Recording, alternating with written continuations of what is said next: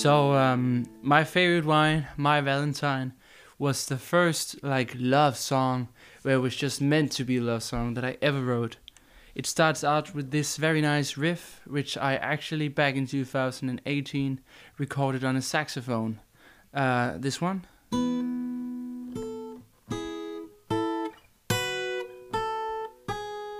Which sets the whole mood for the song, like a cozy love song kind of thing.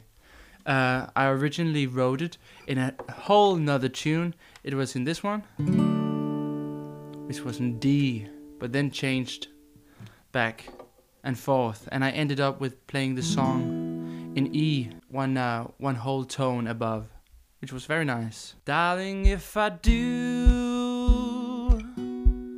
trust in you. Would you go out with me and try something new?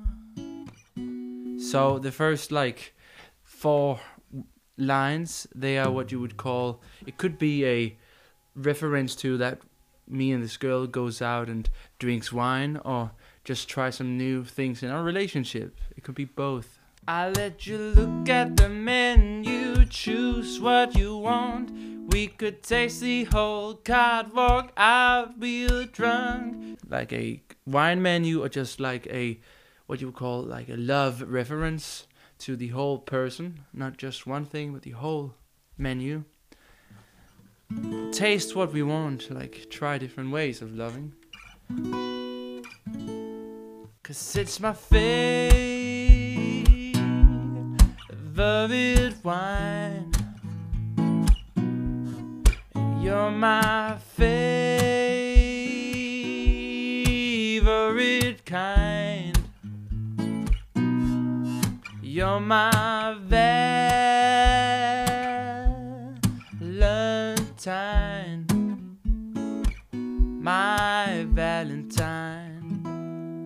So the whole song was recorded in one day but mixed in more days. Uh, I started doing this song back in 2018, but I realized that I may need to push it a few more years because, yeah, you know, I get better sometimes at writing songs, and this song was not finished in 2018.